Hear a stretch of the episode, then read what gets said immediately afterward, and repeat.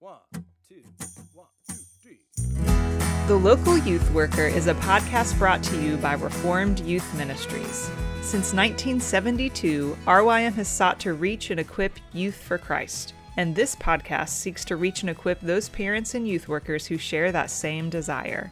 For more information on our student conferences, youth leader training, or resources, visit rym.org. Hey everybody, welcome back to the Local Youth Worker, a podcast brought to you by Reformed Youth Ministries. I'm your host, John Perritt. Uh, I have Lynne and Linda with me today. How's it going? Going well, John? Um, and those who listen, I cannot remember which episode it was, but I kept calling Linda Lynne. And so, Right. so in this episode, um, I guess it doesn't really matter. I could just, yeah, well, I'll just say a name and one of you will talk. Um, so maybe, maybe that'll help me out a, a little bit. Uh, but Lynne and Linda are both with me. Um, and I cannot remember if I said this is episode 351. Uh, we have Joe Deegan, who's going to be joining us later, uh, talking about RYM's new album. Um, Lynne and Linda will be joining me for the technically speaking portion of the podcast, and we will, I guess, be talking about an article over the next uh, three weeks. Um, I do also want to say that we we've got a sponsor uh, for this podcast, which is exciting, and that is uh, For Life Apparel, and that's forlifeapparel.com. Um, you'll be hearing more information about that later in the episode, uh, but we're excited to have them sponsoring us. Uh, we also have Kyle Hoffsmith from Old North Church in Ohio. Uh, Linda, do you know where in Ohio? I, I forgot. Um, I feel like it's Canfield or something. He says it every episode I'm with him. I, I Um, think Yeah, something I like think it's Canfield. I couldn't remember if it was Cranefield or Canfield, something along those lines. So, um, so Kyle is on the podcast, The Word in Youth Ministry, uh, with Linda, and that's a CPYU podcast. But he has uh, called in, and we put called in in quotations there uh, because he recorded this and sent it to us. But uh, he's going to be talking about an essential of a youth room today. Um, and then also with with Joe Deegan being on the podcast today, talking about the new album, uh, we'll have some samples of uh, the, some of the songs from the new album. Uh, so that will be most likely, if we get all this together, uh, playing at some of the transitions in between our conversations. Uh, so for now, here's Kyle Hoffsmith, and then we'll get into our technically speaking portion of the podcast. My name is Kyle, and I'm the pastor of student ministry at Old North Church in Canfield, Ohio. And when I think about essentials to a youth room, I recently had a student tell me that if I don't soon fix our nine square in the air, that less kids are going to come to our student ministry, which is kind of funny to think about. The student was joking, at least I hope so.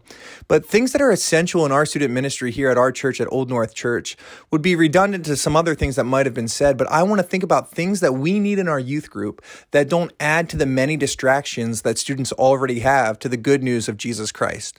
So, three things that I would say are essential to a youth room.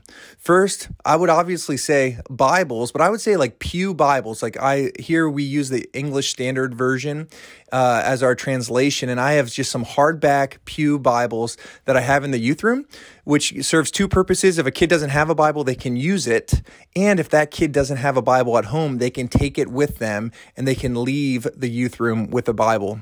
Two, this is not flashy or fun, but depending on the size of the room and the number of students in the room, I think it's essential to have some type of sound system so that when we're teaching the Bible, others, the students can hear our teaching in a non distracting way.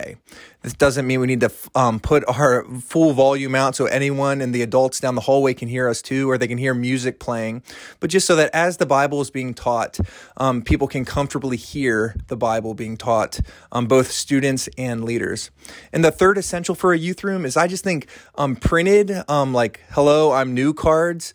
Uh, recently, we've started to kind of um, explore having QR codes. So when kids come, they can just use a QR code and give us their information. But not every student has a smartphone. And even it's sometimes nice just to be able to hand a card to a kid and have them fill out their information so we can follow up with them in the future. So nothing too flashy here. But again, as we think about essentials for a youth room, I'd want uh, to have things in our youth room that um, cut down on distractions so that every student and every leader, and even at times when parents are they're around, they can hear the good news of Jesus Christ.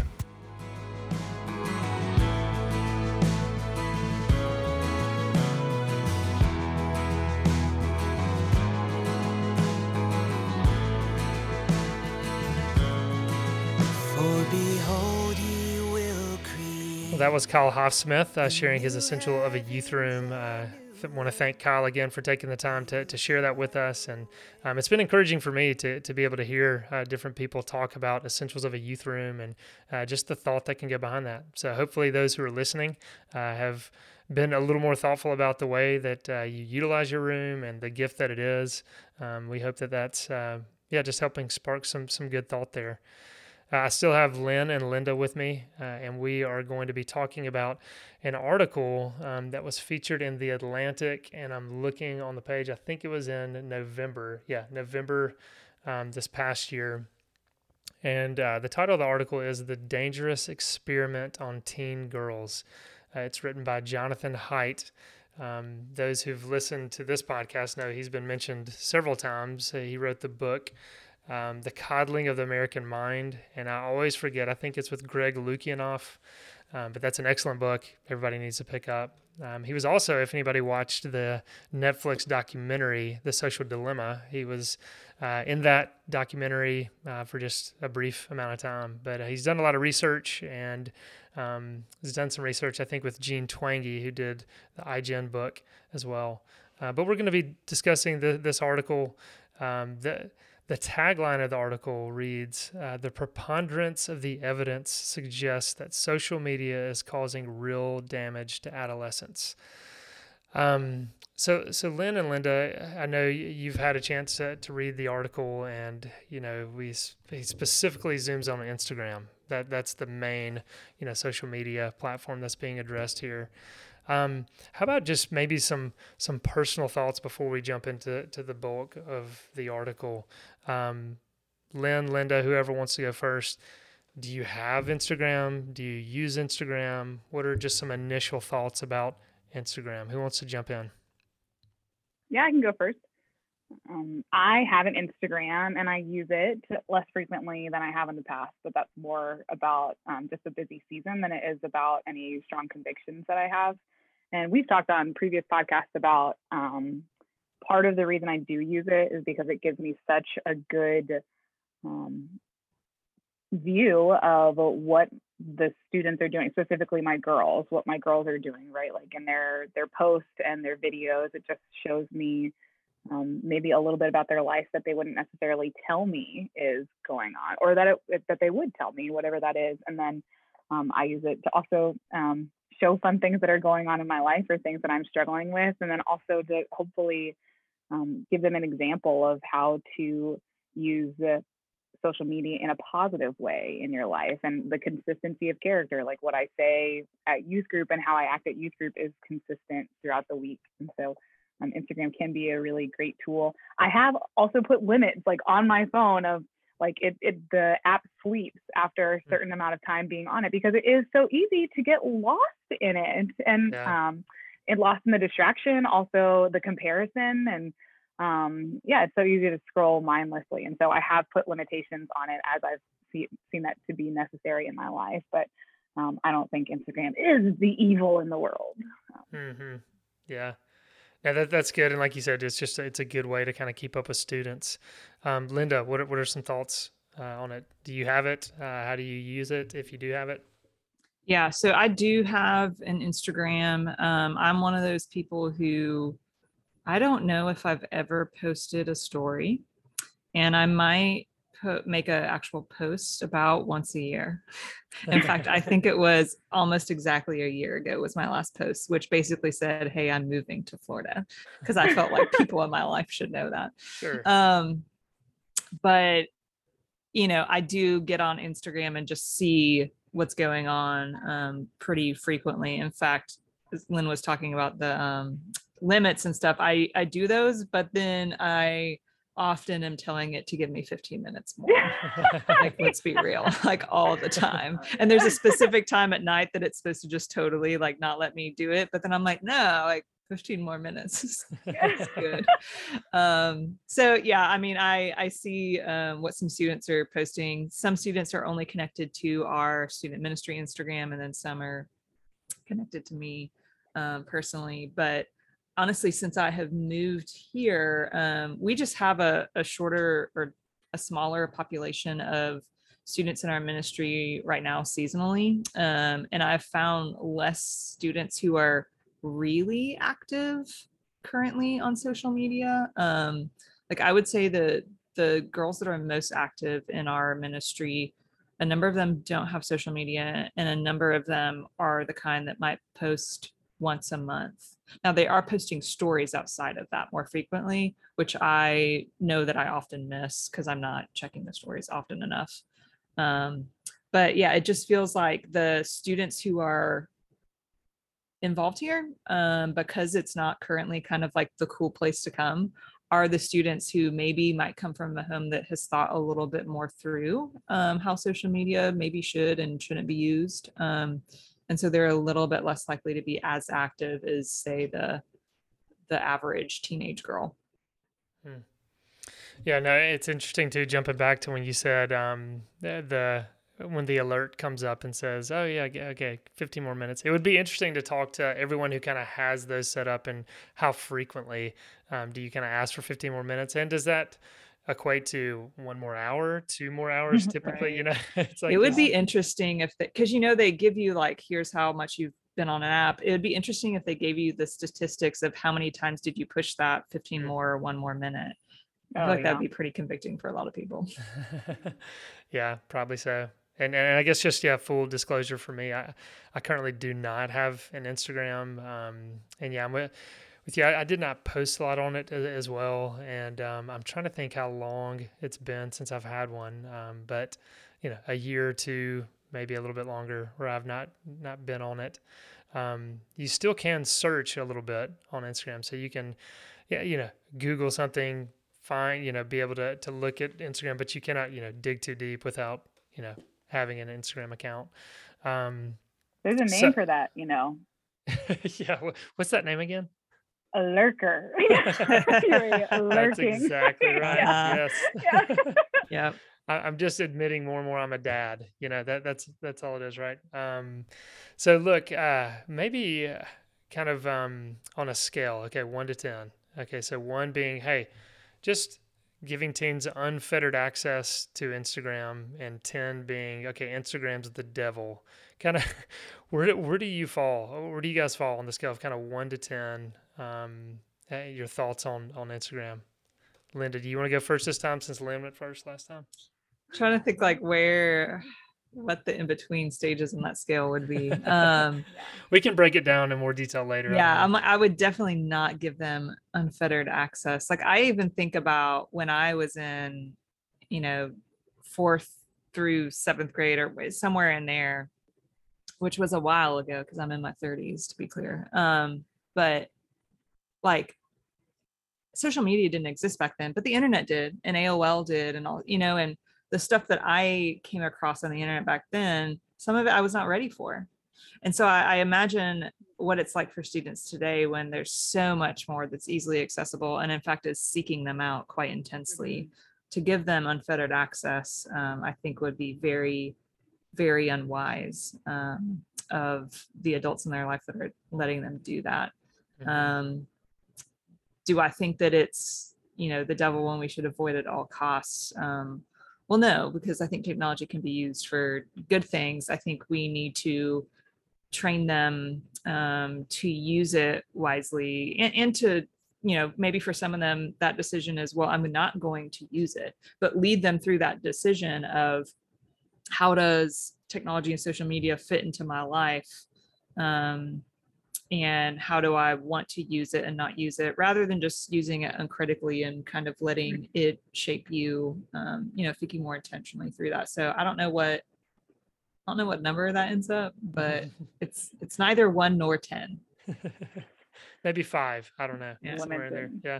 Perfect. Oh, balance. I eliminated Oh, sorry, John. I eliminated five in my mind as an option. I was like, you can't fall in the middle, Lynne. Uh, no. um, uh, but I think I'm well. I'm definitely on board with all of the things that Linda said. I really specifically like that phrase that you used, um, using it uncritically, right? Like that. Mm-hmm. Like, oh, I'm not even like it's just a mindless. Um, uh, so I would probably rank myself between a six and a seven. Um, and uh, that's yeah, is because much like the article says, I can't remember if it was this article or another article I read, but like I'm not surprised by the research findings because we interact with students on a regular basis. I'm surprised it took so long for them to catch up to what we see in our students. Um, and uh, the, yeah, like unfettered access to anything, I think is like a bad Mhm. idea. Um, but it can be used well. So I'm, I'm more of a, a six or a seven, and it's the Mhm. like educating students on how to navigate something that could um, that affects you in any way and also has like addiction potential. hmm Yeah. No, and so so I'm curious, um, and this is more trying to get you to to reflect a little bit on your specific students or just students that you've spoken to or other youth workers you've spoken to, kind of them sharing about their students. Where do you think they would fall on that scale? Do you think that okay, yeah, most parents would say, "Oh yeah, not unfettered access," but in reality, are they kind of giving them unfettered access? What what are y'all's what are y'all's thoughts on that? Lynne, you can go first this time if you want to. Um, are, so are you asking about like if they were going to put themselves on a scale, where do they? I, I think more of your your judgment of of them. Would, would you assume okay, they're on it a lot more than they realize, kind of unfettered? This is a good question, John. Um, and as my like as I'm thinking about it, because when I was thinking, I was like, oh, I think my middle schoolers would want their parents to be closer to the one, and uh, now functionally their parents are closer to the 10 with the middle schoolers Mhm. and uh, with my high schoolers uh, they would want their they would want their parents i think or they would say they operate closer to a one but a lot of my girls have been learning like we actually need like help setting boundaries here and so they Mhm. wouldn't say that like oh i want my parent to be super strict about it but they're also like yeah it's good that my parents like kind of talk to me about this or like made me put away my phone or something like that so they desire to be closer to a 10 so it's an interesting um, dynamic of what they want and what they actually need functionally and yeah um, so that's that's what i think is my older students would want help with boundaries, but they get the closer to the unfettered access, and then uh, vice versa for the middle schoolers, the younger students. Yeah, Mhm. Linda. Yeah, I think that um, the the students who are active on social media, I would bet, just like a lot of us, they are probably not quite aware of just how much they're using it. Um, and perhaps their parents aren't quite aware of that anyway, unless they're a parent that like actively um, monitors their usage and stuff. Um, I don't know for sure if the parents here are, you know, looking at those time um, Mhm. reports and stuff of how much it's been used. Um, but I, I have had conversations um, kind of recently with a, a student who said, um, you know, she she's in eighth grade. She doesn't have social media, um, which surprised me a little bit. Um, but she said that uh, you know sh- she comes from a home where uh, her parents tend to have a little bit more rules than some of the people that she spends a lot of time with and one of those is social media and and there are times when she doesn't like that but then she also really understands why um you know and so i think it's that tension of they they want more access to it but they also see because the parent has done a good job of explaining it to them see why that may not be the best thing. Um now also have probably at least one to two students who um, uh, would feel the opposite and don't like the fact that their parent tries to um, limit their access at all. And try to find ways to kind of go around that. hmm Yeah, and, and Lynne, kind of jumping back to what you were saying too.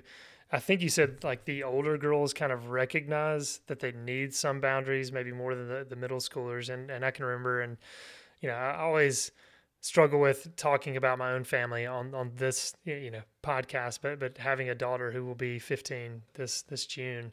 Last summer when she was at RYM, um, you know, RYM has summer interns, and it was so interesting for me to see college females interacting with my daughter and them telling her that it's so good you don't have Instagram and um, you know, it makes you miserable and you need to be cautious. I mean, they were just being very candid with her of, we understand why you want it. And, you know, we want it at times, but we also hate it at times. And anyway, I just thought that was very interesting that you have these, you know, 18, 19, 20, 21 year old girls kind of reflecting on that to, to my daughter. And it was, you know, helpful for her to, to hear that from someone other than, than parents.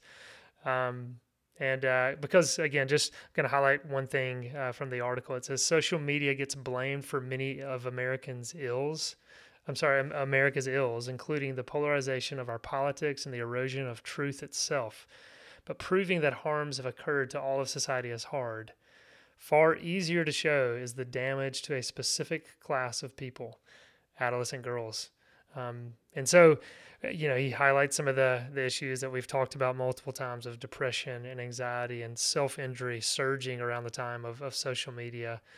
Um, and, and what I want us to do, because I know we're, we're going to need to break here, is, is get into not only some of the specifics of the article, but over the next few weeks is, you know, what should we do as, as churches and specifically youth groups and uh, hopefully give some, some helpful guidance there. Um, not that, as we would all say, none of us are experts on this. you know, we're in the middle of all of this with students, just, um, you know, trying to, to think more about it and i can't remember which one of you said it um, think more critically about it. I think that's my my main issue um, is is how we just don't have much discernment um, oftentimes when we're you know picking up these devices. Um, so um, looking forward to talking more uh, with you both over the next couple of weeks uh, about this article.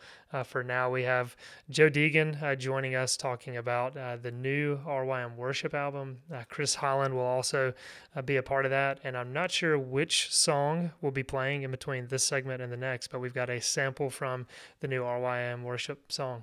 Here it is. This episode of The Local Youth Worker is brought to you by For Life Apparel. For Life Apparel is a new clothing brand whose mission is to provide high quality clothing and accessories that spread the message of the worth and dignity of the unborn. They donate 25% of all profits to providing free ultrasounds for moms considering abortion. Use the code REFORMED15 for 15% off today. That's Reformed 15 for 15% off today. They have clothing for men, clothing for women, bags, all sorts of accessories. Be sure to visit forlifeapparel.com for more information.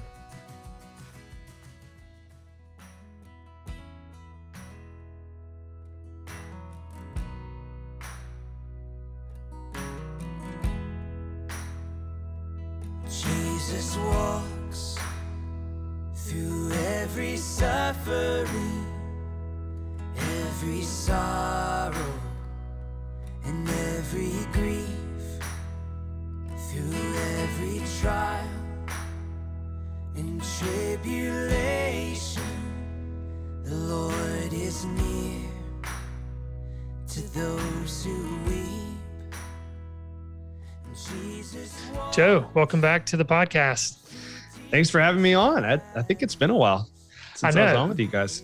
Right as I was introducing you, and I do this every time. Uh, I'm like, wait, when was the last time he was on? And I try to point people back to that. But but you've been on, you know, Parenting Today. Um, you know, those who know Parenting Today, RIP, yeah. Parenting Today. Yeah, Maybe one school. day it'll come back. but you, have been on that one several times. Um, you've been on the local youth worker. Uh, we've had the whole staff on, but it is. It's always fun to get one of the staff members on here. Um, I know. We, we, need to get the whole the whole crew, uh, especially when uh, Brent comes on staff as well. Didn't we do a whole staff podcast like during the pandemic at some point? That sounds right. I think we did. That sounds familiar. Yeah, I know we had everybody on there, and it was shortly after Margaret came on staff. Yeah. Um, but I cannot remember if it was pandemic or not. But that sounds about right. Yeah. Um, and as I mentioned, you know, Brent on this podcast, um, he was on episode 348. If people want to go back and listen to that, that's RYM's new executive director. Um, but Joe, why don't you just tell everybody as well, those who don't know who you are, uh, just your title with RYM and a little bit about what you do. Yeah.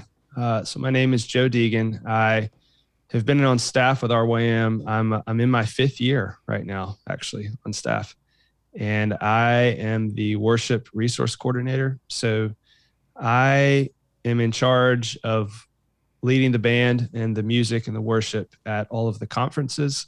Uh, but during the year, I'm writing and recording and making albums and also just resources for churches like chord charts and um, anything of that nature, curriculum that would have to be, you know, around the music. And uh, yeah, so that's what I've been filling my time with past five years, or I'm in my fifth year now. It's been great. Yeah. And as you're saying that in my mind, you mentioned the conferences, and I'm already thinking about just this summer, but the, the previous summers. I, I'm always amazed that your voice makes it through a summer because just letting those who don't know, I mean, we have six summer conferences. Oftentimes, Joe is leading worship in the morning, he's leading worship in the evenings. Uh, he's also teaching like a two hour block in the mornings, and then he's just having conversation with people. Um, so, just like, give us uh, just that thought of like how you try to guard your voice in the summer and even you know don't don't you drink like a special gollum I do. juice or I do. I heard. Um, first off, it's the teaching that gets me more than the singing. Believe it or not, just talking uh, destroys my voice way worse than singing. I don't know why. Maybe that's a normal thing. But yeah, I was watching um, the behind the scenes footage of Lord of the Rings years ago, and uh, Andy Serkis, who plays Gollum. Uh, realized very early on that his voice was not going to make it through if, if he kept doing the Gollum voice and he had an assistant come up to him one day and just bring him hot water with honey, lemon juice, and ginger. And it became the thing that just saved his voice. And so uh, he had his assistant bring him to it, ev- bring it to him every day, and he called it Gollum juice. And so that uh, I, I I don't like tea. I can't drink tea, but I I go with Gollum juice when I need to save my voice. there you go. And just to let people know, he does put whiskey in it as well. So when when he's up on stage, no, I'm That's why- kidding. Everyone who's That's why listening. I'm so loose. As do all of the youth just not- pastors that are at RYM camp throughout the week. yeah, and, and I meant to say too, I need to um, introduce Chris is with us. And again, I've said this before, but we have with all of these new segments on this podcast now, sometimes uh, I don't know who we've already introduced and if Chris is actually in one of, one of the earlier segments or not. But Chris Holland is is back with us again out in Tucson, Arizona. Um, Chris, you doing all right today? Man, I'm doing great. Uh, This has been a really good day. It's like 45 degrees outside, and it's just beautiful out here. Thanks for Nice. having me. Yeah, yeah.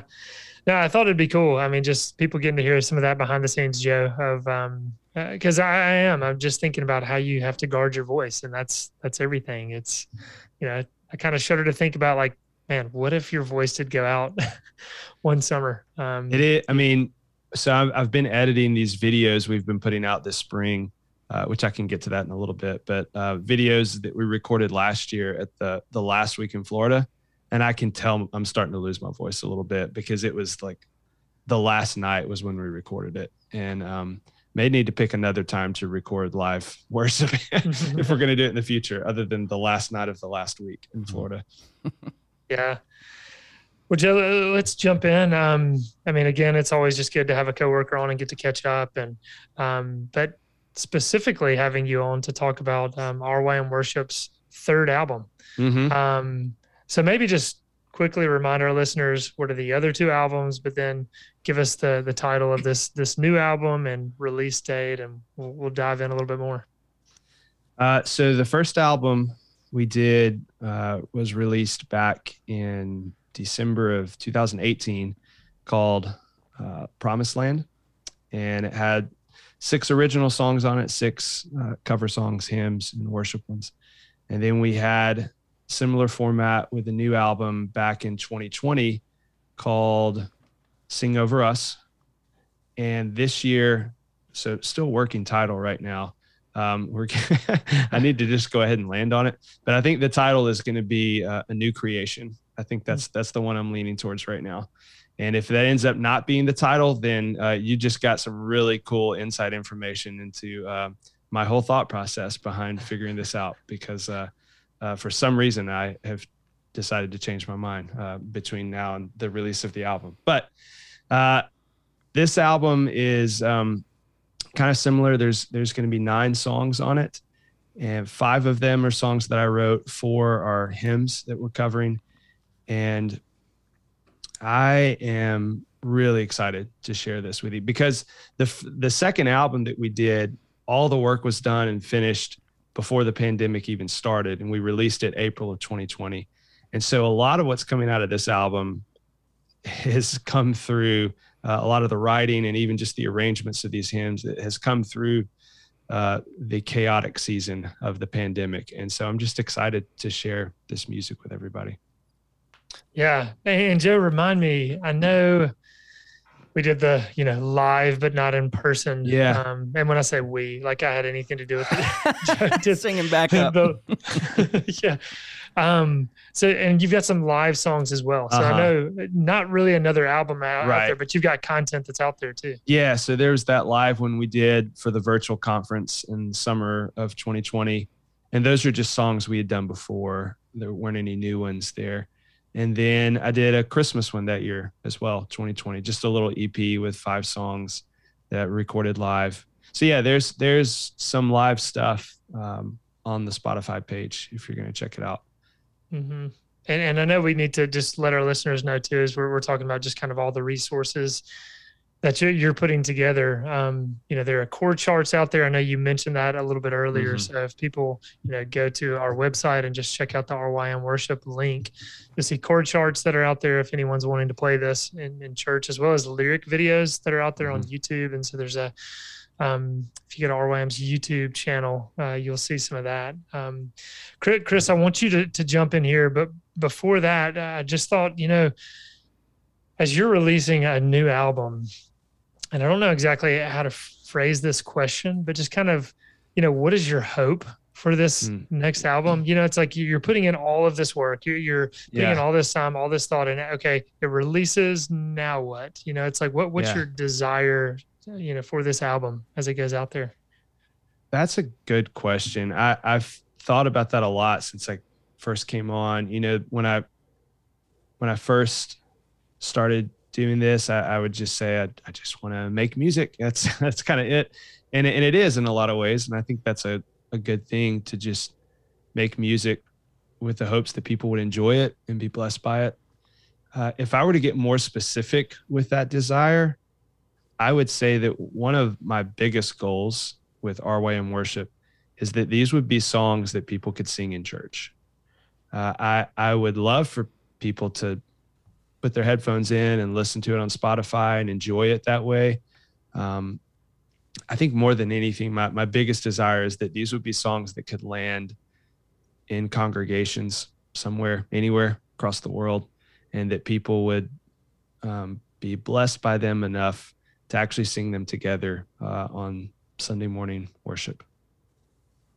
Yeah, that's good. I know we say all the time, you know, RYM's heartbeat is to serve the local church. Yeah. And so it's great to hear that that's just, uh, you know, the desire of your heart. And um, yeah, I mean, I can speak individually as well of just being blessed by your music. And I think I said that to you before. It's like I did not give much thought this until after the fact when you came on staff. But I, I was thinking like, wow, I'm, I'm really glad I like Joe's music because it would be really hard to, to work alongside Joe and just think, man, this is terrible. Or, or, or hey, it's for those people, but I'm just not, you know, Yeah. resonating with it. So I'm glad I can Every say, day you're living a lie. Yeah. yeah, yeah, Joe, that's great. Um, but but I've I've been yeah ministered to. I can say that that's not an exaggeration uh, by the lyrics you put together, the music you put together, and um, I know it's it's encouraging to hear other churches that are using your music and. Um, yeah, just starting to get excited even as I'm thinking of this, of having another summer conference around the Yeah. corner uh, where we get to all gather together and, and sing. Uh, Chris, I, I've been talking too much. I'd love for you to to jump in on this. Yeah, I mean, I just drive. Let uh, we've known each other. I don't know, fi- tw- fifteen. I know.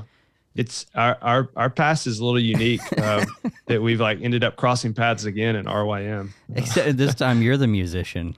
And I'm yes. the, so the, the turd I, kid. I guess for for listeners out there, so Chris and I both went to college, University of North Alabama, and I, I I didn't want to say. Do you want me to? I didn't know how much he wanted me to. So the, the joke was I didn't discover two years later that he wasn't actually in school there. He was just kind of like hanging out. Um, Living the college life up- minus the college, basically. Yeah. so I showed up at campus outreach at UNA, and Chris was leading worship there, and I got to know Chris um, because he was an incredible guitarist, and I was getting into guitar, and I was like, man, this guy's awesome. I want to get to know him. And uh, Chris was awesome and is awesome, and I've known him for a while, and I'm glad to be doing this podcast with you The now. 20 bucks is in the mail, Joe. So, yeah, I mean, it. but the thing that I've just noticed in watching your career and being able to be a benefactor of your leadership in music at RYM camps and just uh, referring your albums and stuff on iTunes or Spotify to, to people through the years is um, I just keep coming back to just like, hey, I actually, I actually know this guy and he's actually being really vulnerable and really honest.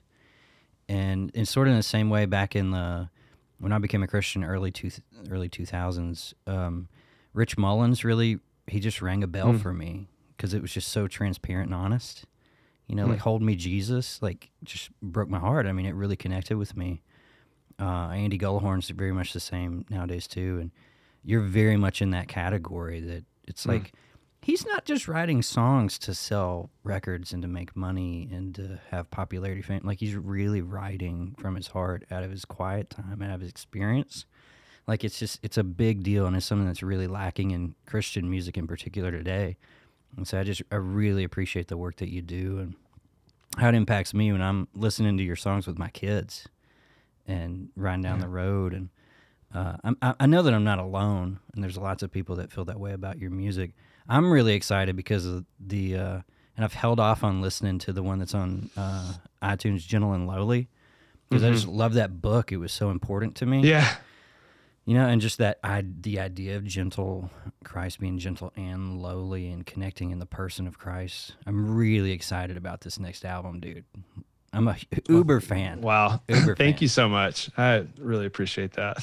So when you when you go into writing an album, like what's what's your process usually look like? Is it you write the music first, then you write the lyrics, or is it how do you do that? Uh yeah, good question.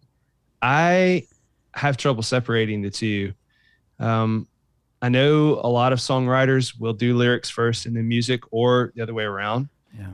I I kind of approach it with um I'm usually approaching it from a lyric standpoint and that those are the thing I'm thinking about the words first, but I, I have trouble getting into writing lyrics without having a melody in my mind wrapped around it. And a lot of that is Mhm. just because I want to think about the, the cadence of how I'm actually going to sing these words and how it's going to fit together before I actually just start writing down line by line.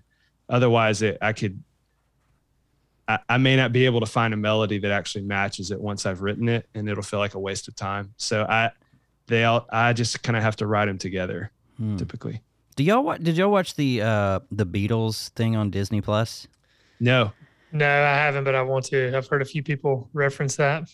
Okay, I was just curious because they, they made good music so attainable and simple, Hmm.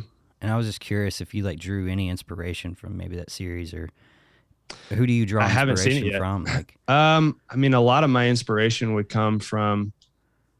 I, I've I love Andrew Peterson's music, mhm. and more so just the storytelling aspect of it. And and I think I've I've heard people say before they think my melodies are singable, and I think the reason for that is because I am not that great of a musician, and so I'm only going to write melodies that are simple, and I think that ends up being a good thing in a lot of ways. Like I I don't really know how to write anything more complex than that, um, and so I think that's why I, I probably end up focusing more just on the lyrics and the storytelling aspect of it.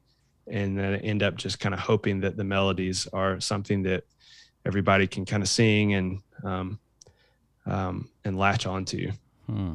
So if there was some, and you can't say Jesus on this, but if there was somebody that, you know, uh, that you would say is just indispensable to contributing to your musical career and your writing, Mm. who would you say is that person that's like indispensable to you? I mean, I, I'm a I'm going to repeat myself and say Andrew Peterson. So when I was, uh, when I first moved to Houston from Alabama, I was working at Christ the King Mhm. uh, Presbyterian, and I was doing youth ministry there, which is how I got connected with RYM. But in 2010, Andrew Peterson came through and did his Behold the Lamb Christmas concert at our church. And it was the first time I'd ever heard him. Hmm. I'd never really, I think I'd heard one of his songs before, but I'd never seen him, didn't know what he looked like. And he got on stage, and his whole thing was just storytelling. And then I realized how much the storytelling uh, just wrapped up into the songs as they would come. And I, I just sat there entranced for like three hours. Hmm. And I remember uh, leaving that night just thinking, this is my guy. Like, this is the guy I've been looking for in music uh, for years. And I didn't even know he existed. And from that point on, like, he has been such a huge influence just on the way I think about uh, music from a storytelling aspect. Oh yeah. That that's awesome. And, and I'd love to to dig into this album uh, a little bit more. So you're saying a new creation potentially could be the title, may or may not. That's what that's what I'm leaning towards. I, I think it's good just to kind of get some behind the scenes of the fact that at this moment of recording, it's, It's not not, it's not finalized. Yeah. Um, so I was asking you this pre-recording, uh, the set list of the songs that are on there, or the playlist, or the song ordering. Uh, we don't know the the technical terms for it. I think Uh, just song order. Yeah. song order. So so tell us. I'd love for you to just walk through. Tell us. Okay, here are the songs that are going to be on there, and um, also kind of a follow up is how do you determine okay which order a song's going to go in and and all that. Yeah. Great question. So actually, my producer Quinn, who I'll talk about him a little bit more, um, but he actually just texted me um, not too long ago, a few days ago, and said, "Hey, what's the song order?" And I was like, "Oh, I haven't thought about it." And so, I, I think in, in a lot of ways, I want to I want to think about like what's an interesting way to kind of lay these songs out to tell a story, but there also needs to be some ebb and flow to that story, meaning let's have a big upbeat song here, then let's maybe pull it down. And I don't want to put like all my upbeat songs up front and all the slow ones at the back. Like I want to have some ebb and flow to it, and that's kind of the extent of it. Um, it's it's a lot of just does this feel right? it's a little bit abstract. Hey, so if if uh, let's say Andrew Peterson knocks on your door right now and he walks in and he says, "Hey, I heard you got a new I'd album coming out. out." And uh, what song would you let him hear first? Uh, I'd let him hear the first one on the album, actually, um, which is actually going to be our theme song for this summer. It's called "All Things New Again." Oh, awesome. which is kind of why I'm, I'm I'm leaning towards the title "A New Creation" because it's it's wrapped up in our theme that we're having for our RYM summer conferences. All things new, new heavens, new earth, new creation. So there's a lot of that wrapped up in this album. So what like what's the big inspiration for that song? Where did that come, song come from? So that one was really, really the the inspiration was pretty simple in that I knew I wanted to write a theme song for summer conferences. We already knew our theme was all things new. And I thought, well, this is going to be fun because I love talking about new heavens, new earth. I love singing about anything new creation. There actually aren't a ton of songs out there Hmm. about new creation. There's some, but I thought, well, this will be fun to write. And so it really just came from me trying to write a song in that vein. Uh, and then uh, something came out of it I think was really special. And I don't know if it was just from from being so wrapped up in uh, creation that was really hard and difficult for the past couple of years and wanting to really think through what new creation looks like and what it would look like for God to make all things new. So I actually um, leaned into Isaiah 65, the new heavens and new earth passage. And at the very beginning, it says, For behold, he will create a new heavens and new earth, uh, and the former things will not be remembered. And, and he just kind of walks through what a lot of that's going to look like. And so I just wanted to put some of those ideas and thoughts in my own words and, and um, make something come out of it. And it, it didn't, honestly, they, they say that for a songwriter, your songs are supposed to be kind of like your babies. You're not supposed to have favorites, but this might be my favorite that I've written. Uh, just kind of from the place it came out of and and the way it turned out and for what Quinn did with it arrangement wise um, from the production standpoint I'm I'm really excited to share this one Mm. Man, that that's great. And so walk us through some of those others as well. Give us the, Yeah. um the yeah, the whole list. so the second one on the list in the album order is Gentle and Lowly which we've already released as a single actually back in I think it was in February we released it and that was one that I wrote uh, last spring and ended up playing it at uh, one of the conferences last summer and got a good response from it. Um, worked through it some in the fall with Quinn, and he had some really great ideas for the arrangement. We also ended up getting uh, a friend of mine named Rachel Stevener to come sing, and so it's one of the few songs on the album where we're actually kind of swapping melodies, and she sings the second verse and chorus, and uh, it was really fun getting to do that with her. Like, what kind of kid do you feel like? Because these are pretty serious, intimate Yeah, songs. Like, what kind of kid, youth kid, would you hope is going to pick up that album, turn it on their phone while they're driving in the car by themselves? You know, what kind of kid do you feel like would be good for us as youth leaders to, hey, check out this album. Let's listen to a Mm. couple of these songs and then let's talk about them. Uh, first off, um, you you and I've talked about this some before, Chris. Just that this idea that we have to dumb things down for youth ministry, I think is is just a, a false notion. Yeah. I heard someone say one time, if these high school kids are taking AP calculus, like they can they can handle some some scripture and some Yeah. theology Yeah. and some depth to what they're being taught and to what they're singing. And so I've really tried to take that approach of not trying to talk down to them when I write these songs, um, not trying to pretend like they're little kids. Um, but at the same time, understand that they are in a very different phase of life than we are as adults. And there is, um, these are very formative years. And so I think for a song like that, I would, I would say anyone who is one of the things we tend to do in high school is we tend to think that the bad things that happen to us are like this is the way it's always going to be and i would want to encourage anyone in high school who's going through that or middle school is to say that you're in the middle of your story you're not in the end of your story yet Mhm. and i think looking at the truth that god will make all things new again is how we we actually get to see what god is doing with our stories Hmm. Yeah, and and I love. I mean, that that's one aspect I love about your songwriting is the depth that's there. Um, and I've said to you before, it's just every song is just saturated with scripture. Um, and, and I do think, I mean, yes, there's there's a balance as we're dealing with students, and like you said, thinking just from this um, specific aspect of their story.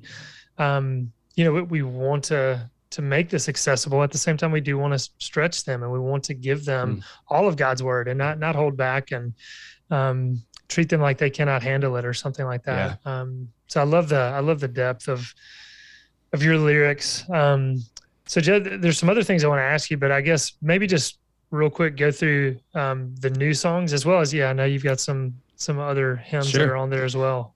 Yeah. Um, so those are two of the new songs that I've written. There's three more that I wrote. One is called Jesus Walks. Uh, that's actually, uh, we just released that as a single uh, by the time this episode airs. And um, that was one that I wrote during a um, pretty tough season of life. Spring of 21, I tore my Achilles. I was going through some just weird medical stuff, laid up in bed. My grandmother uh, actually passed away. I wasn't able to go to the funeral because I couldn't travel. The night she passed away, I ended up writing this song, and it's just kind of a um, a reminder that Jesus could have chosen any time in history to come down and be with us, and He chose a time when the main mode of transportation was three miles an hour, which is the average walking speed of humans. That He chose to come down and walk with people. And at a time when I wasn't able to walk, that truth was really sweet to me. and especially at a time that was really difficult and I was going through some some heartache and suffering, to think about the fact that he um, he walks through that with me too, um, was a really sweet thing for me to think about and to even write about and to to see it come out in this song. Um, another song that um, is on the album uh, was our theme song last summer, "We Believe." Uh, just wanted a way to think through some of the foundations of um, the Christian faith and what we believe. It really is a way for my kids to to have a song to lean into when in times when maybe they're questioning their faith or where they hear people outside the faith saying well this isn't true this or it's it's not this way it's that way to just say well here's a song that i learned when i was a kid that actually kind of walks through basic tenets of the faith but also a way to remember that it's not just creeds or basic tenets. There's actually a story that is formed when you talk through the the beliefs of scripture. Um, and i think that's been a really fun thing to see come out of that song. The last one that I wrote on this album is a song called This Table. It's a communion song. Uh, kind of strange because, um, I mean, we don't take communion at RYM, but again, I'm hoping this would be a song that churches might find helpful and useful uh, in that setting. One of the things I heard Kevin Twit say one time, who's um, RUF pastor at Belmont, leader of Indelible Grace, he said, We have a lot of songs that talk about sin as a noun. We don't have a lot of songs that use the word sin as a verb, as in I I have sinned. Mm-hmm. Um, and I and I took that to heart and thought, you know, that's a lot of what it means to come to communion is this confession of I have sinned. Um, I heard your boss Chris Johnstone say this last year at RYM that communion is a reminder uh, that we have lived in such a way this week that somebody needed to die for me uh, in order to come to this table. And um, so those are a lot of the influences of that song. So yeah, those are the five that I wrote. Wow. Yeah, I cannot wait to to hear those. Um, yeah, you can obviously tell there's no depth behind uh, all this you, you, put together. No, every one of those just sounds incredibly rich. Um, mm-hmm. I cannot, yeah, wait to hear those. I feel like I'm in a counseling session with you right now, which I mean, it's kind of a really, really relevant right now, actually. I mean, mm-hmm. with all the stuff going on around the world, Joe, like mm-hmm. you're, I know you wrote a lot of these songs in the uh, distant past, but I mean, this is pretty. Yeah. It's it's just strange how God is prepared, mm. musically preparing His people yeah. for the future. It's just really beautiful. Yeah. Yeah. Joe why, why don't you um, give us quickly the um, the musicians that, that are helping you on this album? Yeah. So for starters um, I'll give a shout out to my producer quinn redmond. So quinn has been coming to rym camps um, since i started running sound playing guitar playing bass with me he is just an incredible guy lives in nashville and for me to to leave Houston and go travel to Nashville, uh, make numerous trips to go record this with him, uh, shows what a high quality producer he is. That that I was willing to like leave home and and make all these trips. Mm-hmm. But he's been absolutely worth it because he is such a creative. But not only that, like he knows RYM. Like he's he's part of the family. He comes to camps and he he gets what we're doing, and he's been able to really take my ideas and funnel them musically into exactly what they need to be to fit our context. And it's it's been so great working with him. Um, I've got to interject too because I couldn't tell if you're going to move on from from Quinn. Yeah. I just love the fact like, he's so unassuming and just seems yeah. behind the scenes in so many ways. But he's he's been on Saturday Night Live. Uh, he did a skit, so I've always got to throw that out. That just amazes me. He and did. um and he's got a a song um on a Netflix show uh, beginning, middle, and end. Is uh-huh. that right? From uh, yeah.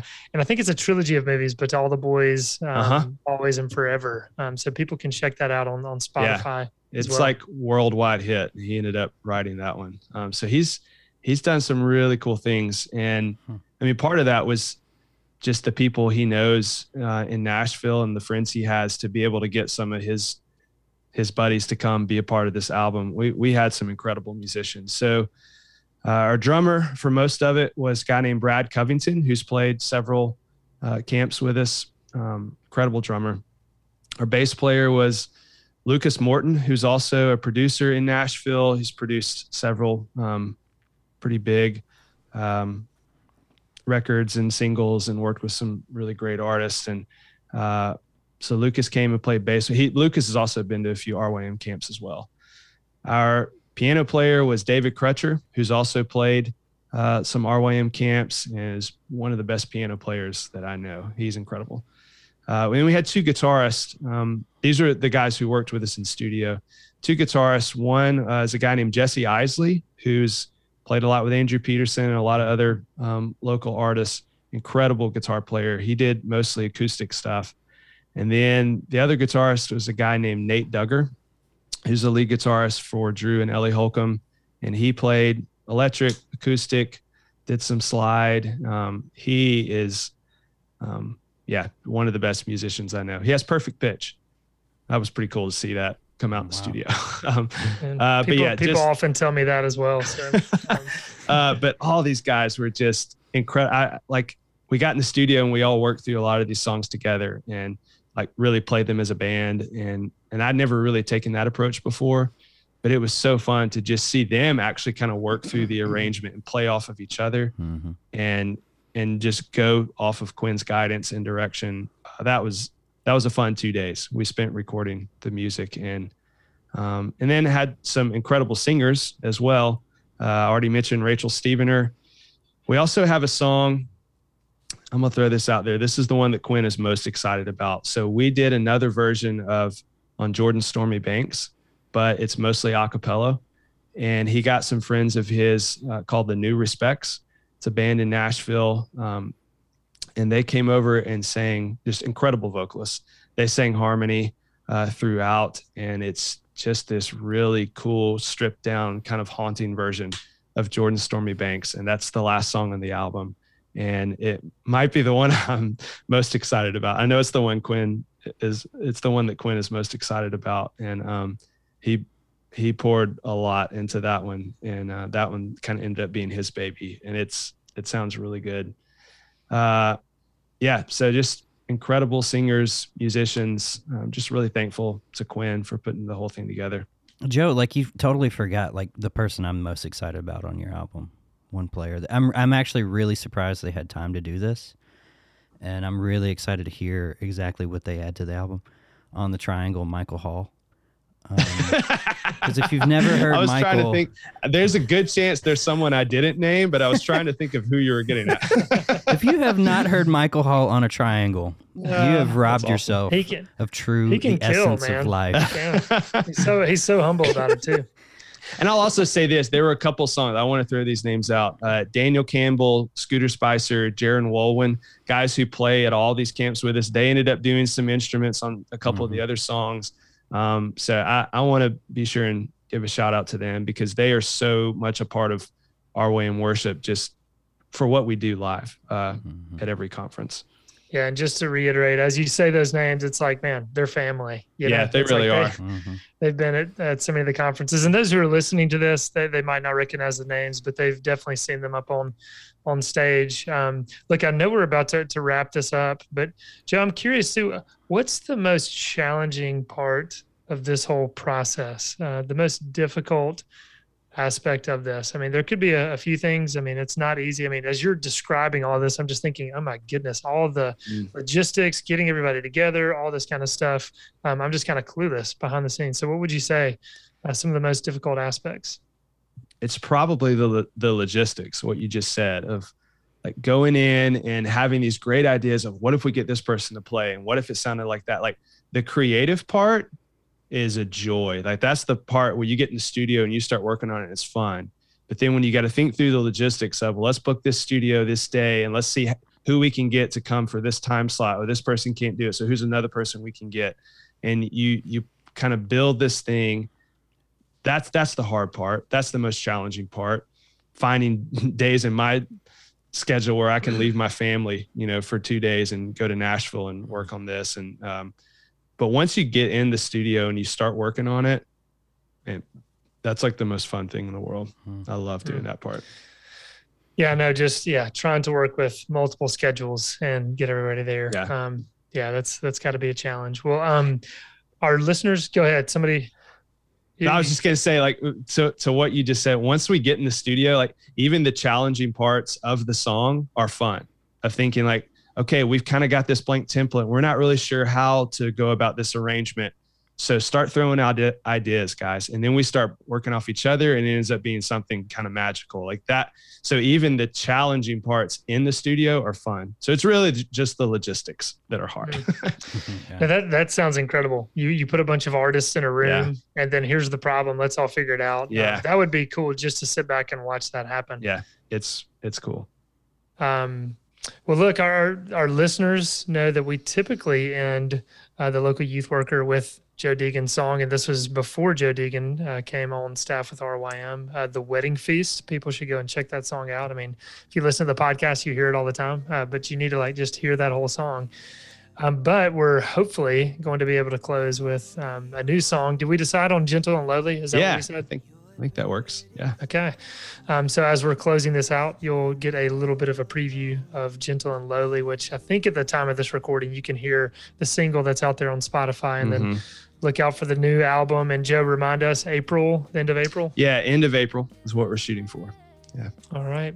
Well, Joe, it's been great to to catch up. It's awesome to get to hear some of the behind the scenes. Chris, thanks for for playing a part of, of, Mhm. of this. And uh, now you get to hear Gentle and Lowly by RYM Worship. Take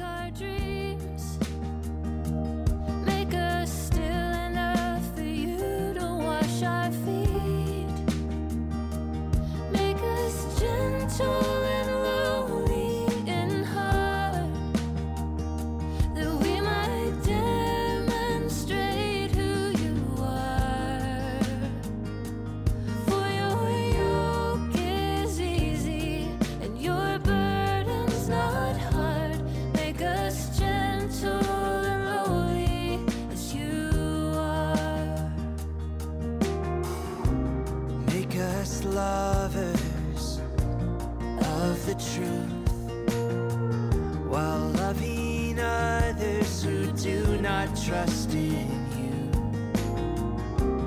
Give us courage